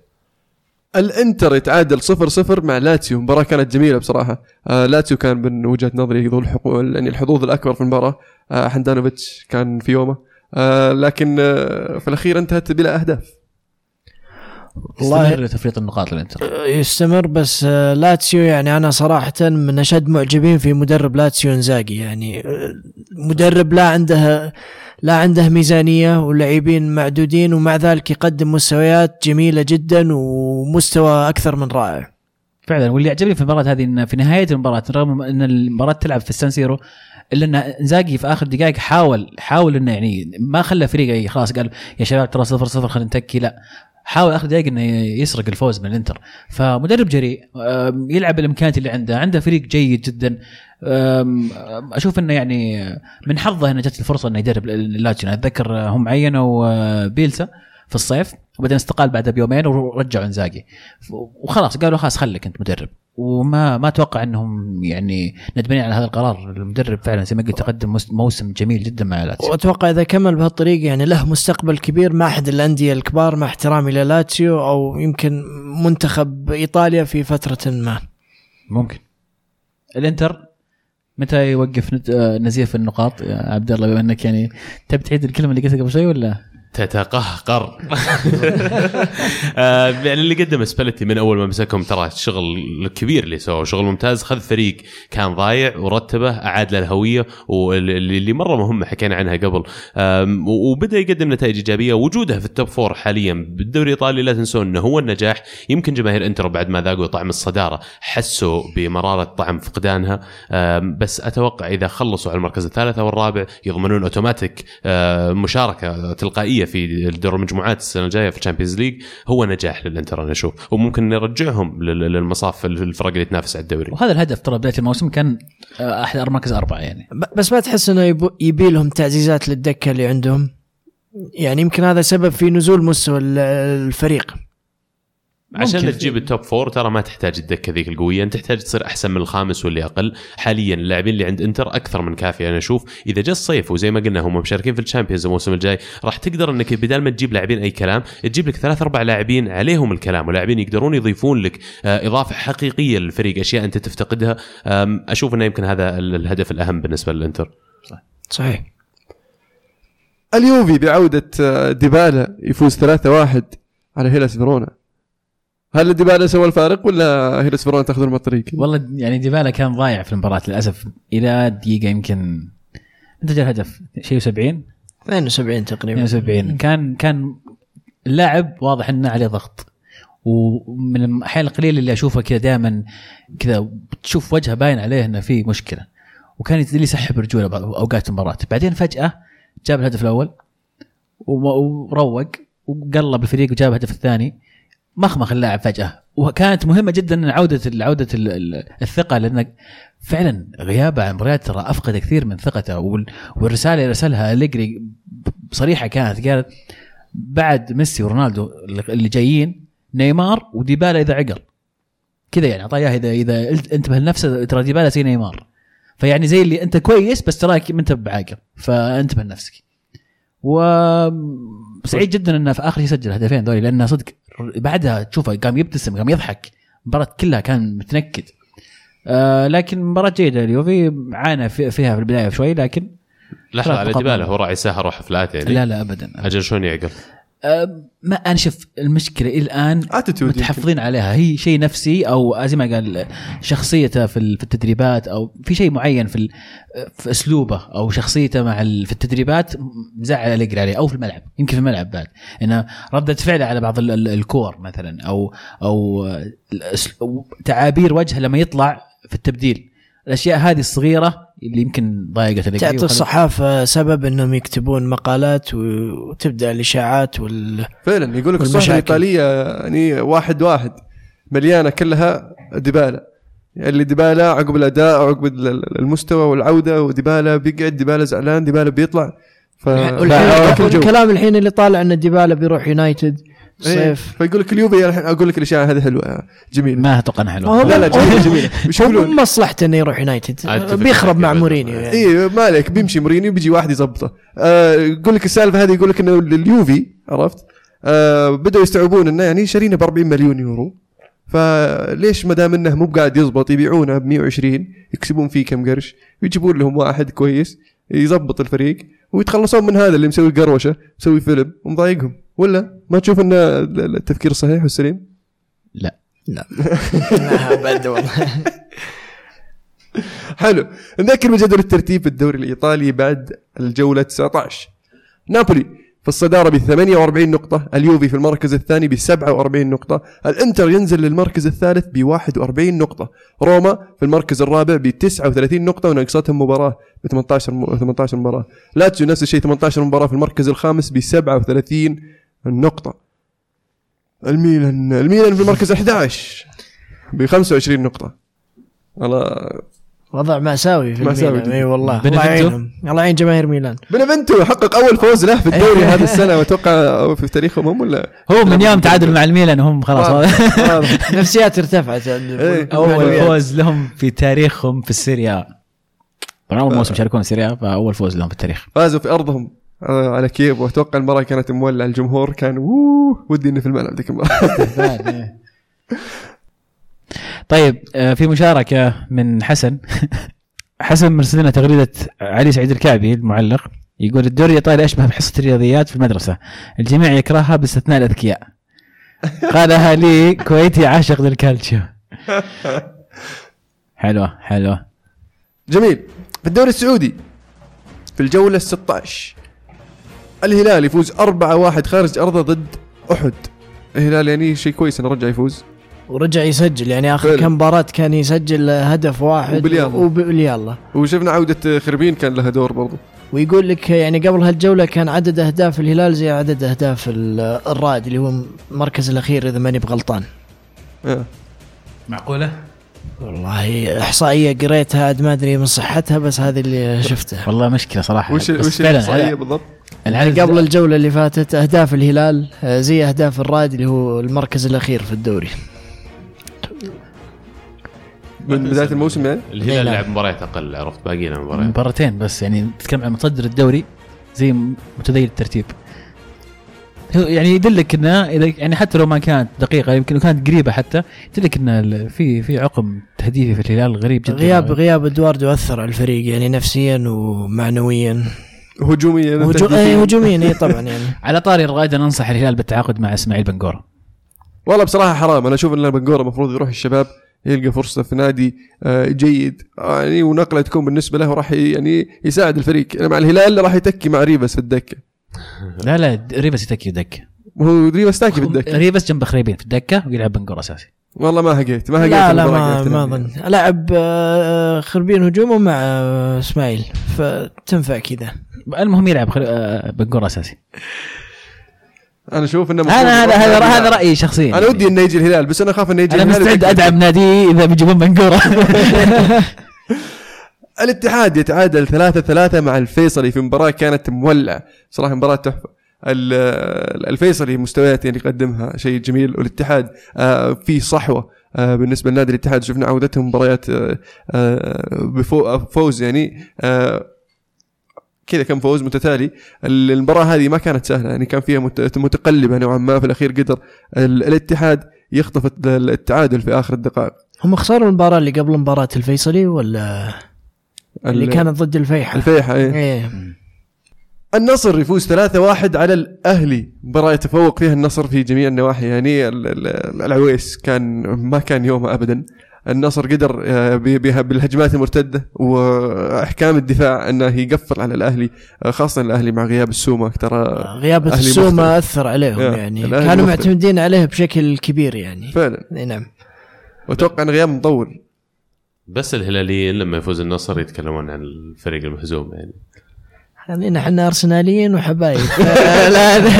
لا نتكلم ذا. بس المباراة فعلا النصر لعب أحسن بكثير. انتقدنا النصر خلال الأسابيع الماضية على النتائج المتذبذبة بالذات ضد فرق المفروض أنه يفوز عليها في العادة ولا فرق أضعف تكتيكيا منه كذا، بس لما لعب ضد المركز الثاني يفاجئك بأداء زي كذا. يمكن لأن أسلوب النصر يعتمد بشكل كبير على أنه أقفل دفاع والعب المرتدة، يخلي النتائج ضد الفرق خلينا نقول الكبيرة إيجابية أكثر من النتائج ضد فرق المؤخرة لما يصير متوقع منك انك تهاجم. اجانب النصر بعد ظهروا بمستوى كويس، فوزير اللي يعني كانت تنقص اللمسة الأخيرة سجل جول ومرحب فيها أكيد، والجبرين أتمنى أنه حط مشاكل الإصابة كلها وراه، لأن فعلا وجوده في وسط النصر يا أخي مكسب كبير. وأتوقع أنه لو قدر أنه يحافظ على لياقته لنهاية الموسم ويقدم نفس الأداء اللي قدم في المباراة هذه، أنه قد يكون أحد اللي موجودين على الطيارة المتجهة إلى روسيا مع المنتخب السعودي في الصيف الجاي إن شاء الله. أتفق معك تمام. نذكر جدول الترتيب في الدوري السعودي بعد الجولة 16. الهلال في الصدارة ب14 مباراة 33 نقطة. الأهلي في المركز الثاني ب16 مباراة 31 نقطة. النصر في المركز الثالث ب27 نقطة. الفيصلي في حال استمر فائز على الهلال في المباراة المؤجلة راح يتعدى النصر ويوصل المركز الثالث، وحاليا في الرابع ب25 نقطة. الاتحاد يوصل المركز الخامس 23 نقطة. الشباب يوصل المركز السادس 22 نقطة. جميل، بطل بصل تفضلوا. جاهز عبد الله؟ اسبوع الصراحه مره صعب. انا ببدا بهدف الاسبوع، هدف محرز مع ليستر سيتي، قاعدين يلعبون اليوم مع شو اسمه كريستال بالاس الظاهر، مع هدرسفيلد، معليش صح فعلا. هدف تكنيك فيه رائع، يعني محرز على قد ما احكي عنه اللاعب هذا وامدحه، لكن التكنيك حقه حق ضربه كره القدم والانتليجنس او الذكاء اللي عنده انه يعرف كيف يستخدم التكنيك هذا يجعله من افضل الاجنحه اللي موجودين حاليا في اللعبه. يعني بالنسبه لي بصل الاسبوع والله يعني صعب اني احدد، لكن بقول الميلان لانه لسه ما قدر يحصل انتصاره مع جاتوزو، ما فاز الا مره واحده الظاهر. وبطل الاسبوع لا معليش خلوني اغير البصل، انا اسف صح ذكرت تبديل أرسن فينجر يوم يدخل مرتساكر بدال كوشلني، هذا بصل الاسبوع اللقطه هذه. وبطل الاسبوع اتوقع راح اضطر اقول كلوب على يعني النتائج الايجابيه اللي مستمره مع ليفربول، ويستاهل الصراحه رجعته الى قلوب كثير من محبي هذا النادي. هدف الاسبوع والله انا اشوف انه هدف صلاح الاول على ليستر سيتي، وخصوصا الاسيست الرائع من ماني. بصل الأسبوع طبعا مايك دين وتخريب المباراة تمس بالقرارات الخاطئة على مدى المباراة. وبالأخير بطل الأسبوع هو هامسك، يعني قلة أنك تشوف لاعب له ولاء لفريقه في آخر فترة وجالس معهم ويكافح لهالفريق، فبالنسبة لي هو بطل هالأسبوع، صار أسطورة من أساطير النادي نقدر نقول. أكيد تاريخي خلاص بالأرقام، سجل اسمه. صح. لا ومين عد مين يعني، شوف عد مارادونا يعني. والوفاء اللي عندنا جالس مع النادي ولا طلع من رغم كثر العروض اللي تجيه. كانت رقم 10 موقفينا في روما صح، معلقينا في نابولي عفوا. ممكن علقونا 17 ولا 14 تنتظرون شو بس نقعد نعلق ارقام واخر شيء ما عندنا. طيب هذا شوف الميلان كم رقم معلقين، كملون من 30 وفوق يا اخي عاجبينك الميلان الحين. لا بس اقول لك يعني ترى عادي يسوون هالطليان، انا ما اؤمن فيها الصراحه، لان لما اسوي ذا حركه كانه في واحد اكبر من النادي. لا يا ابوي اوكي ما قصرت ولك اسمكم مسجل في التاريخ، بس ما اشوف كلام منطقي، ما اشوف مدريد سووها، ما اشوف مانشستر سووها. بس نابولي فريق يعني زي ما تقول يعني فريق عادي يعني، عرفت كانوا في وقته ما هو بالفريق اللي ينافس الفطاحله في الدوري الايطالي. ثم يجي هذا واحد اسمه مارادونا ياخذ رقم 10 ويشخر الانديه الايطاليه واحد ياخذ الدوري، لا بتعلق له تيشيرت بدي مو بيلعب. مارادونا يستاهل والله، بني له تمثال خارج الملعب ولا هنا يعلق تيشيرت يعني. بالنسبه لي بطل الاسبوع بنفنتو اللي قدروا يفوزون اول مباراه لهم في الموسم وفي الدوري الايطالي وفي تاريخهم في الدوري الايطالي. بالنسبه لبطل الاسبوع مباراه مانشستر يونايتد وساوثهامبتون اللي كانت سيئه من جميع النواحي، وذكرت قبل شوي ليش كانت سيئه. وهدف الاسبوع هدف النصر الثاني، الفاول اللي ركنه في الزاويه الضيقه لاعب الحارس، ذكرني بابو يعقوب لوهله. هدف جميل. عزيز بالنسبة لي بطل الأسبوع أودينيزي اللي حقق الفوز الخامس على التوالي، وبالأخص ماسيمو أودو مدرب أودينيزي اللي ما كنت متوقع أنه يكون مدرب كويس أبدا، بالذات بعد ما أقيل، لكن يقدم مساعدة جميلة مع أودينيزي. كان مع مين؟ هو كان لاعب الميلان ولاتسيو صح إذا ماني غلطان، ومنتخب إيه كان مع شو اسمه من الفريق الأبيض والأزرق لاتسيو ريال اللي في إيطاليا اللي طلعوا فيراتي وطلعوا الحرف السي، سي ولا بي والله بسكارة. هدف الأسبوع هدف درينك واتر لاعب تشلسي، هدف جميل جدا. بصل الأسبوع مانشستر يونايتد بس كذا يستاهلون. قبل ما نطلع من مانشستر يونايتد في موضوع ما تكلمنا عنه، موضوع ايقاف اشلي يونغ بعد الضربه ظاهر ذي تشارجهم عليها ولا لا؟ اي ذكرتها قبل شويه من الاشياء اللي كانت سيئه في المباراه. اي فبيوقف على اثر هذه اللقطه ظاهر مرتين او ثلاث مباريات فالنت كوندكت اللي هو اشتكى مورينيو منها ولا لسه؟ لا حتى اللاعب يعني ما يبغى يسوي استئناف قبل اي ما مش بيستأنف حتى على ايش يعني وأبغى أضيف عليها كمان مو بس اللقطة هذه، خلال الأسبوع هذا والأسبوع اللي قبل شفنا لقطات في الدوري الإنجليزي من الخشونة الزايدة، من العنف الزايد اللي يتم على بعض اللاعبين، منها لقطات ضد لاعبين السيتي أكثرها اللي كانت في مباراة سبيرز وبعدين في مباراة كريستال بالاس. لازم أن الاتحاد الإنجليزي يصير صارم في تطبيق الإيقاف. مرات إذا جت كسرة خطيرة أنا أتوقع المفروض أنه يوسعون شوي دائرة العقوبة، بالذات أنه حرام تشوف ملاعب مثل جابرييل جيسوس، لاعب مثل كيفن دي بروين تجيهم تدخلات ممكن تنهي مسيرتهم واللاعب عادي يمكن ما ياخذ كرت أصفر. وللأسف أن بعض جماهير الأندية الفرق الثاني يشجعونه ويحمسون على هالتدخلات، فتشوف اللاعب يتحمس ويندفع وينبرش على اللاعب وقد سبب له إصابة غيبة فترة طويلة. فحسيت هذا الموضوع يستاهل أن نعطي بصلة للاعبين اللي يكسرون في الدوري الإنجليزي بعد. وأيضا فتحنا المجال في هاشتاج الحلقة بأول سؤال.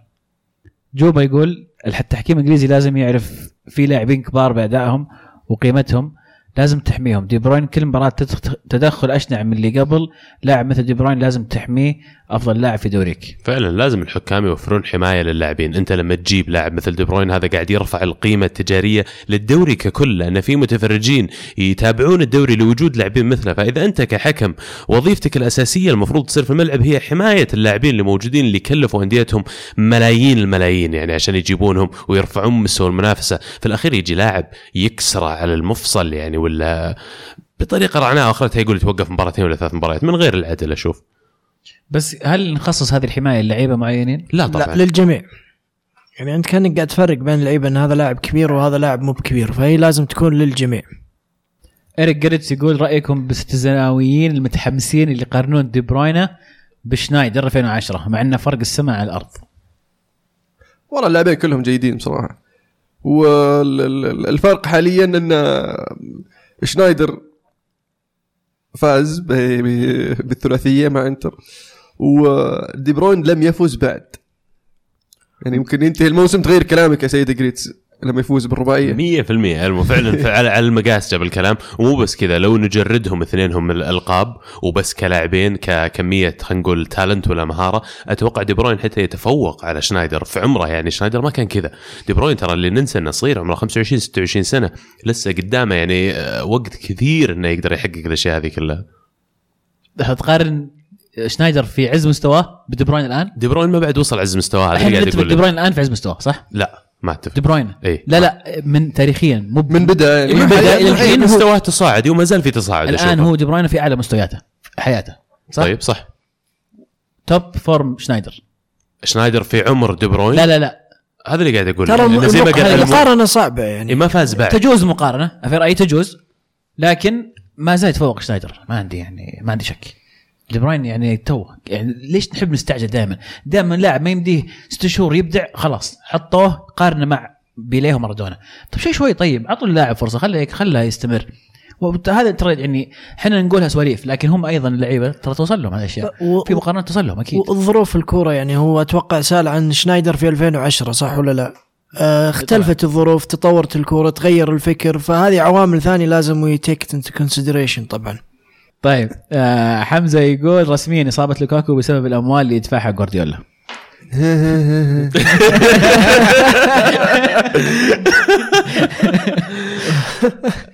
طيب عبد الله يقول هل ترون أن السنة هذه واللي قبلها هي أوج عطاء للدوري الإنجليزي؟ وإذا لا ما هي السنوات اللي تعتبر أوج عطاء في الدوري الإنجليزي؟ أتوقع السنوات اللي كان تشامبيونز ليج 3 من 4 كل سنة في السيمي فاينل من إنجلترا كانت أوج عطاء.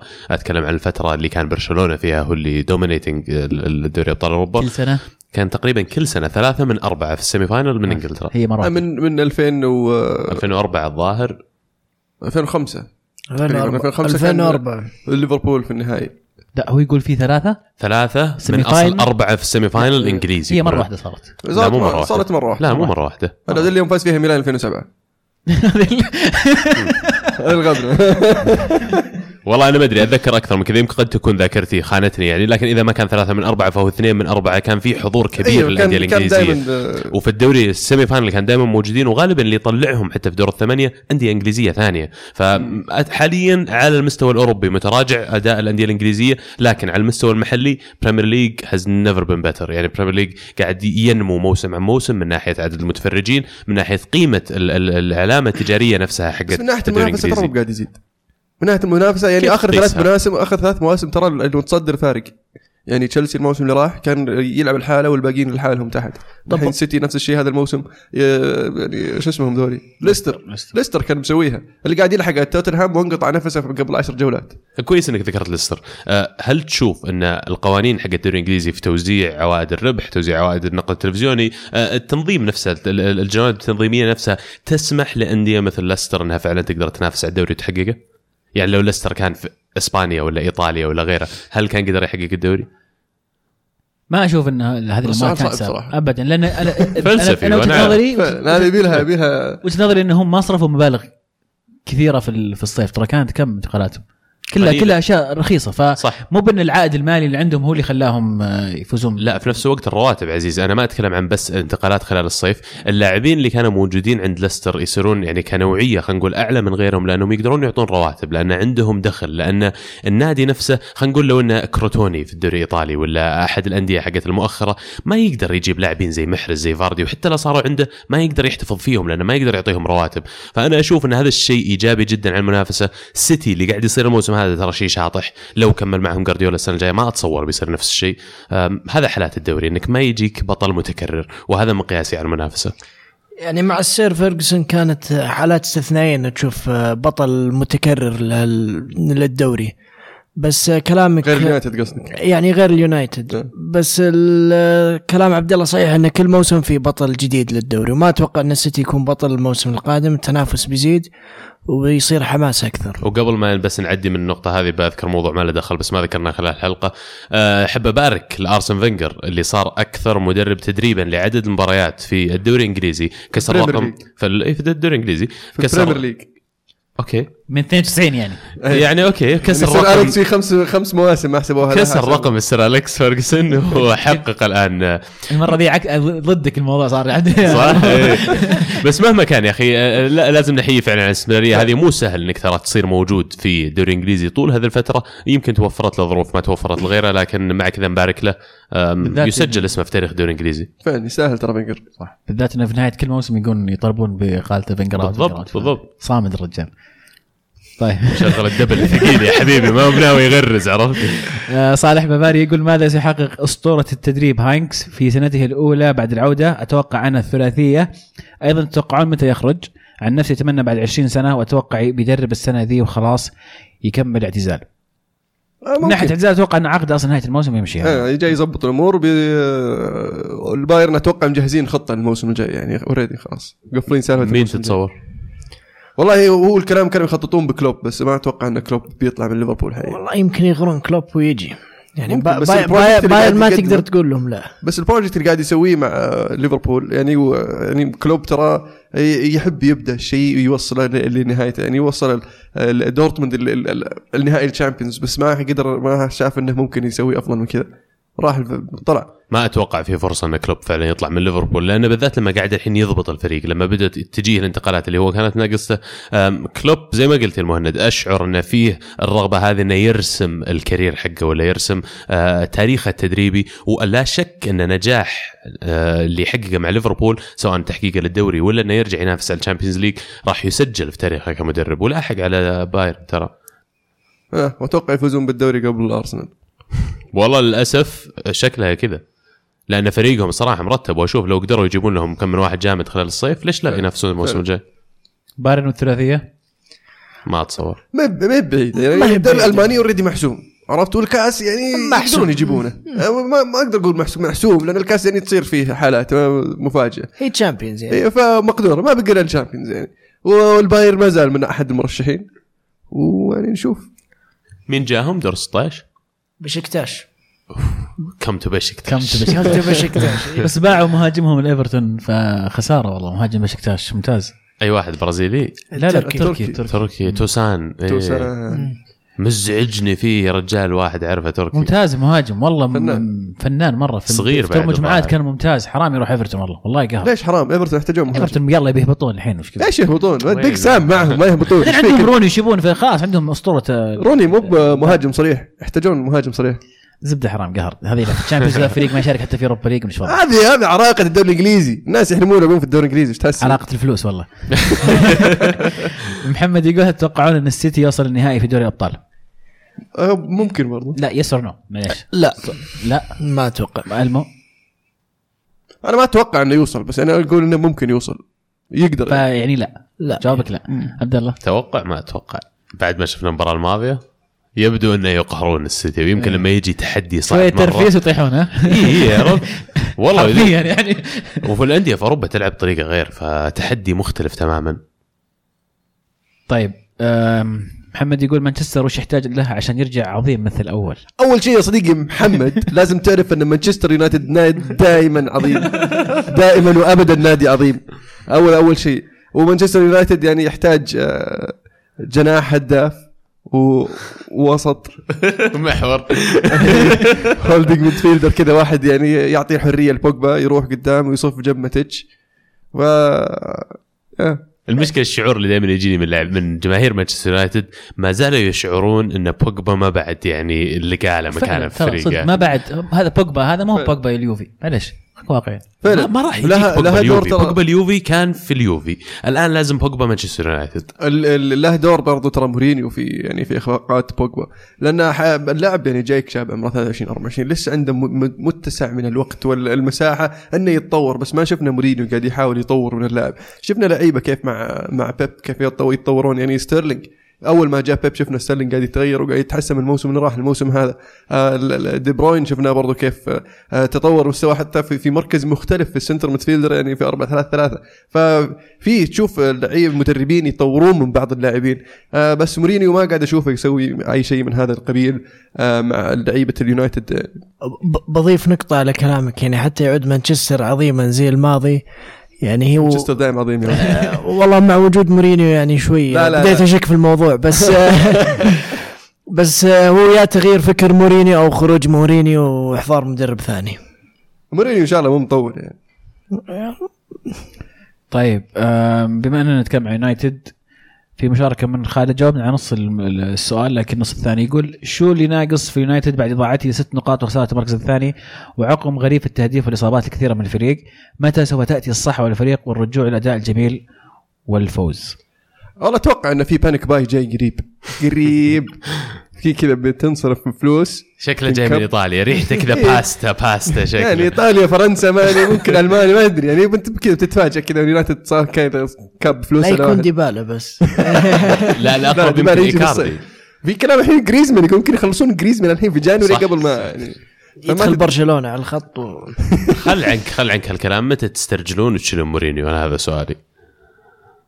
قلت لك إذا خلص عقده ولا إذا جاب العيد. طيب حسن يقول أفضل 5 لاعبين في 2017. أحسن 5 لاعبين؟ أفضل 5 لاعبين في عام. أنا بقولهم غير رونالدو وميسي ونيمار، هذولي بشيلهم. بعطيك 5 غير هذولي. حلو. بصراحة بالنسبة لي بينهم هاري كين هداف السنة، كيفن دي بروين، وعندك كانتي وصلاح. كلهم أتمنى أن في لعيبة برا عالمكم هذا المتقوقع حقكم. ترى في دوريات ثانية يلعبون. بس فورد ركب دوافق ال4 لاعبين. لا صراحة صراحة نضيف ديبالا يعني بعد ممكن، بس ديبالا جاب العيد نهاية السنة. يعني في يعني مثلا، بس هو جاب العيد في شهر 1 أو شهر ونص، بس ما تقدر تنسى اللي قبل. مرة جاب العيد ترى يعني نفس هدافين، 3 هداف في الدوري الإيطالي الحين الموسم هذا. أي بس بدأ أول 5 جولات كان هداف ب10 أهداف. كافاني ممكن فعلا حتى ولو تبي تشطح أكثر. مريانو حق ليون. مبابي أنا مرة أقدر مبابي، تدري لو في بلنديور بعطيه. أنا مصوت له عشان أنتوا على طريق سوينا التصويت حق جوائز الكرة معنا اللي إن شاء الله راح نحطه في اليوتيوب، وهو فيديو. فكل أعضاء فريق عمل الكرة معنا شاركوا في التصويت هذا. راح نسوي لكم إن شاء الله التويت، راح تلقونها. سووا سبسكرايب وكل شيء. لكن الشاهد في الحديث أن الشباب لما دخلت لقيتهم شايلين اسم مبابي من التصويت أصلا. مو بالشباب، زعلني الموضوع الصراحة. مش خلاص، لكن اللي حنسويه السنه هذه ان شاء الله راح نرسل رابط انا حاط نوت يا عبد الله ولا قاطع كلامك. قطعت كلامي معليش. مهم الموضوع راح نرسل رابط على تويتر وشاركونا التصويت على التوب 10 استبيان في التوب 10 لعيبه وفي توب 3 مدربين. فالمره هذه ما راح يكون فقط الراي لنا، راح يكون الراي من الجميع من الاغلبيه. فان شاء الله التغريده تنزل اليوم ولا بكره. هازارد في اللسته اكيد. اي طبعا اسلم المو. ايوه تقول لي ليش شلت مبابي من انا ما شلت مبابي, انا ما حطيته اصلا, انا ما اشوفه يستاهل اصلا يكون مع القائمه اول شيء, بس حاط لك نوته. انا كنت في الاكسل شيت يا عبد الله عشان ما تسوي الفيلم اللي سويته قبل شوي. على طاري النوته, انا اول ما شفت عرفت شايل مبابي قلت لا يا ولد مستحيل, وارجع راجعتها مره مرتين ثلاثه وبدا يفور دمي, عرفت ان مبابي مو موجود. ثم التفت يمين لقيتك حاط النوته هذه, يوم اني هديت قلت كويس عامل حساب الرجال. انا عارف ان واحد بيفصل اذا بيسوي.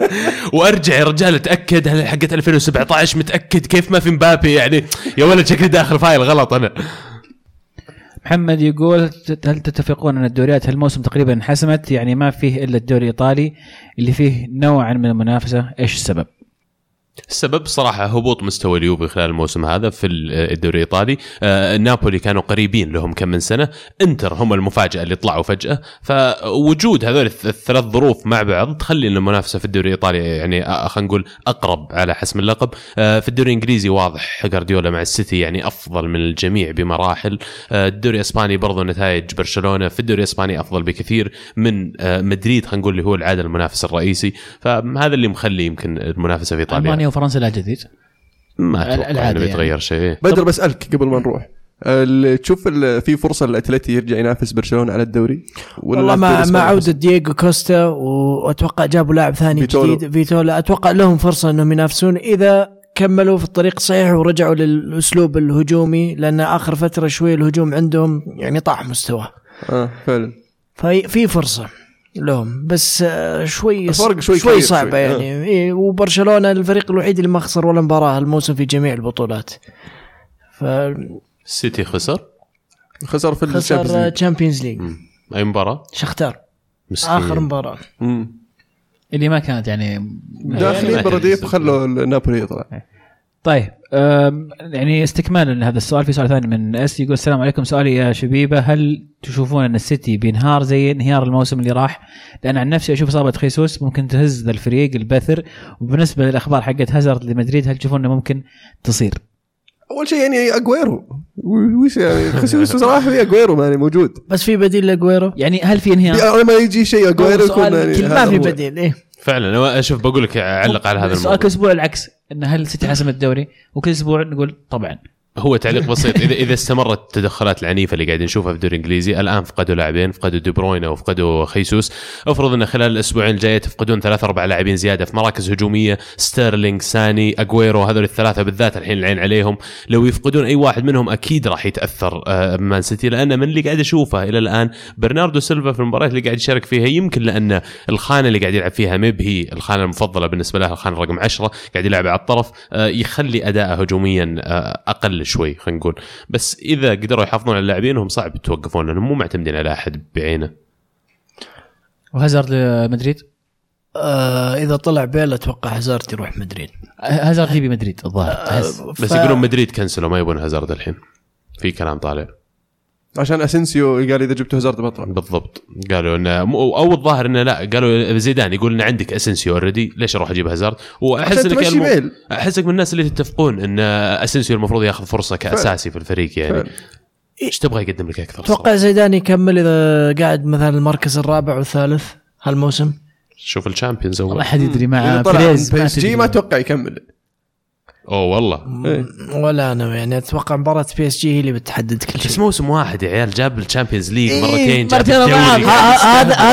هذا رئيس جمهور مدريد يعني. مقعد المدرب ليس في أمان, بس مين بيجي مهما كان اوكي بتشيله, مين بيجي بحسن الكوره الحين صارت قضيه والله صدق. والله في ريبورت يقول لك كونتي, بس ما اتوقع يعني ينفع لهم كونتي, ما ينفع لهم كونتي قد موسم يجيب الدوري يكرشونه اسلوب دفاعي زي كابيلو فاز الدوري ومشوه.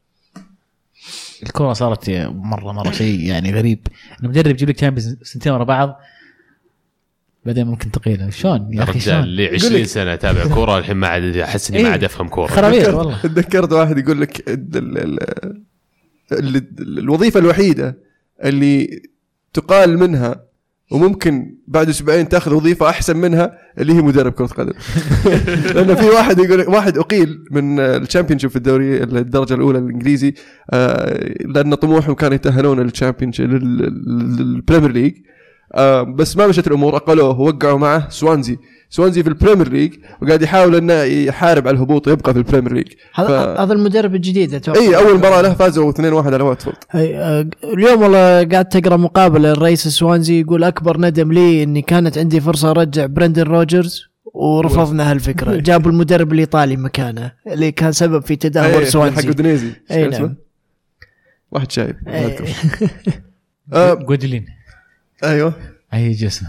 في سؤال من صديقنا سلطانيسكو يسأل عن الخصخصة في الدوري السعودي.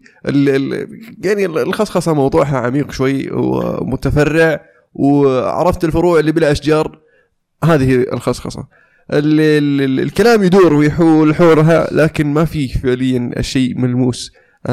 ما زالت السالفة تطول كل مرة، والخصخصة راح نعملها راح نجهزها، لكن كل مرة يجي واحد جديد في الاتحاد السعودي ولا نشوف شيء. والمشكلة أن الموضوع عند رئيس هيئة الرياضة، صح اسمه كذا؟ إيه. يعني أشوف أن الموضوع حاليا متعلق عند تركي آل الشيخ، ويعتمد على يعني مدى استعداده وتركيزه على هذا الشيء. فكان قبلها ماسكها عبد الله بن مساعد، وكان قاعد يعطي يعني ابديتس كل فتره يطلع وفعلنا وسوينا وراح نفعل، بس حاليا حتى الان ما شفنا شيء. يعني تم اعفائه من منصبه وتعيين تركي آل الشيخ وما من جديد حتى الان. اتوقع تركي آل الشيخ صرح وقال ان موضوع الخصخصه يعني ما عنده خبرة فيها، فهو تاركها لناس متخصصين في هالموضوع اللي قاعد يدرسونه وبيرجعون في النتائج قريب.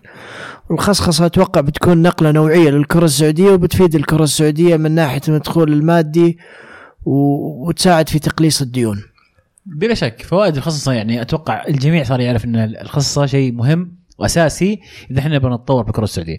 واللي أنا كنت فاهمه من أول أن ملف الخصخصة جاهز وتم اعتماده بانتظار التطبيق، لكن متى التطبيق ضاع له. هل تشوف ان الديون الانديه او الانديه المغرقه بالديون هي اللي معطله المشروع؟ اشوف ان هذه تعطل، يعني ممكن نقولها معطله عمليه شراء. لو جاء مستثمر يبغى يشتري وشاف اعطوني الكشف المالي حقكم، شاف الديون قال لا يا حبيبي هو انت وش ابدا انا خسران بديون ما اقدر اتحملها. وطبيعي انك تشتري نادي فيه ديون، هذا شيء عادي، لكن انا الخوف انه تطلع الحقائق أن في كمية ديون مهولة تبعد المستثمرين، حتى خاص ما عاد يصير الموضوع مغري للمستثمر. هو لازم يعني تلاحق أو تراجع الناس اللي كانوا متسببين في هالديون. يعني هو يجي يسبب في ديون ويترك رئاسة النادي، والنادي يدخل في مشاكل لا نهاية لها. فلازم يخلصون مشاكل الديون أولا ثم تبدأ الخصخصة. بس على أي أساس تروح الطالبة بالديون هذا رئيس النادي؟ وأنا بتكلم الحين بس بالمنطق بالعقل، مو بشرط أن هذا الشيء اللي أؤمن فيه، بس بأي حق تروح الطالبة بديون إذا كان السيستم يسمح له يشتغل بالطريقة هذه؟ يا أخي هو اشتغل في ضمن الأطر والقوانين اللي مسموحة له كصلاحياته كرئيس. فأنا أشوف بعد من الظلم أني أرجع أقول لك لا تعال طب سددوا كلكم.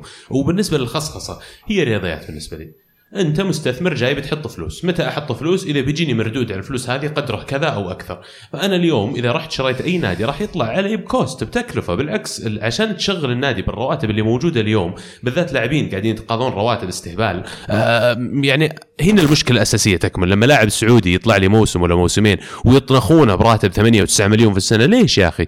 يستفيدوا كذا مرة تكلمنا، يستفيدوا من التجربة الأمريكية. يا أخي حط سقف للرواتب منخفض، غير نظام معليش الشرهات والمتمشيخين على الأندية كل واحد ما أخذها لعبة يهايط فيها على الثاني، وبعدين عاملها كاستثمار فعلي، عاملها كطريقة أنك فعلا تقدم شيء ترفيهي للمجتمع. وذاك الوقت قد يكون عندك يعني خلينا نقول good case أنك تخصص الأندية. وأشوف أنه صراحة موضوع مهم للكرة السعودية، مفروض يركز عليه الأستاذ تركي آل الشيخ، وبدل ما يركز على احتفالات تأهل كأس العالم والشيء هذه. السؤال الثاني كان من سلطانيسكو يسأل عن حملة ادعم ناديك. أحد عنده خلفية عن الحملة هذه؟ وش فائدتها وشلون ممكن يعني تكون لها عائد للكرة السعودية؟ عزيز يمكن أنت أعلم بالتكنيكاليتي حق كيف الفكرة منها والشيء. حملة ادعم ناديك تشترك بالجوال، ترسل اسم النادي اللي تشجعه ويصير يحسب عليك ريال كل يوم كدعم لهذا النادي. الفلوس ما تروح لتسديد الديون حسب تصريح رئيس الهيئة، تروح لسداد رواتب اللعيبه واعتقد دعم الصفقات في النادي وما الى ذلك. حين اجيب لك التغريده بالضبط. تسمحوا لي اسالكم طيب اي احد منكم مشترك في الحمله هذه يدعم ناديك؟ لا انا غير مشترك ولا واحد. طيب هل في سبب لعدم اشتراك ولا؟ انا والله شوف انا طلعت جوالي باشترك, سالني واحد قال لي بتشترك, قلت ايه, قال من جدك, قلت ليه, قال تراك تدعم يعني تراها تروح الرواتب اللعيبه. انصدمت انا كنت ما كنت مستوعب الرواتب. دخلت تحققت من الموضوع, طلع فعلا ان المبلغ هذا جزء منه يروح للأندية ممكن تستخدمها في دفع الرواتب. وليش تشوف أن هذا الشيء ما تبغى تدعمه؟ ما هو منطقي إني أنا أدعم راتب لاعب يعني أو أي مشجع ممكن اللي جمعه في سنة يطلع اللاعب في أسبوع. هذا كلام ما هو منطقي أبدا. أنا مستعد أدفع فلوس للنادي إذا أنا مثلا تعطيني أسهم في النادي, أنا كده مستعد أدعم. أنا مستعد أدفع للنادي إذا تعطيني اشتراك أحضر فيه مباريات, حقوق أشياء ثانية للجمهور. أما مجرد أني أدفع فلوس عشان تروح راتب اللاعب أشوف أنها غير منطقية أبدا. لاعب قد يكون أداء نازل, لاعب قد يكون أصلا أعطي هذا العقد وهو ما يستاهل المبالغ هذه. أنا مشكلتي مو بهذه, مشكلتي ثانية. أنا اليوم جالس في المكتب للأمانة وقريت الخبر هذا حق عدد الاشتراكات إلى الآن في حملة إدعم ناديك. أخذت لي آلة حاسبة وقعدت أحسب إن كم الدعم هذا بيطلع, على أساس إن كل شخص مشترك راح يدعم بما قيمته 365 ريال في السنة. نادي الهلال كان متصدر الأندية الظاهر اللي مشتركين جماهيرها بحملة إدعم ناديك بتقريبا 36,000 مشترك. طبعا بالأرقام هذه تطلع حول 10 مليون ريال في السنة. 10 مليون ريال هذا أكثر نادي اشتراكات, تنزل عدون تنازل. المشكلة الشيء فعلا مخجل لما تعدي الأربعة ولا خمسة الأوائل وتبدأ تنزل للنصف الثاني من الدوري والناس المشتركه فيه. نادي مثل الفتح اللي كان محقق الدوري قبل كم سنه, المجموع المشتركين 240 250, وعلى فكره اهون من 4 و5 انديه ثانيه, مجموع اللي بيجيه 90,000 في السنه. معلش ايش فائده الحمله هذه اذا انا بعطي الدعم للانديه الكبيره اللي اوريدي الان عندهم مصادر للدخل, عندهم مصادر الفلوس؟ كنت اتمنى ان الجهود هذه تحط في شيء فعلا يفيد الرياضه المحليه, لان انا ما اتوقع ان هذه الفكره يعني راح اشترك فيها انا شخصيا. جميل. هذه الأسئلة كانت معنا في هذا الأسبوع. شكرا لكل من شاركنا, حاولنا نقرأ أغلب الأسئلة, والأسئلة اللي بتطرقنا لها في أثناء حديثنا في هذه الحلقة. شاركونا الأسبوع القادم على هاشتاج الكورة _ معنا 103. بذلك نوصل لنهاية الحلقة. أحب إن شاء الله تكونوا استمتعتوا معنا اليوم. أحب أذكركم تابعونا على تويتر, ساوند كلاود, آيتونز, سناب شات, ويوتيوب. اللي ما شاف حلقات اليوتيوب لازم يتفرج عليها, ولازم تعطونا رايكم. وش رايكم بالمنتج الجديد؟ برضو اذا محبي العاب الفيديو لازم تجرب تدخل العاب.net, يشمل كل ما هو العاب. كانت الكره معنا, هي الكره معك.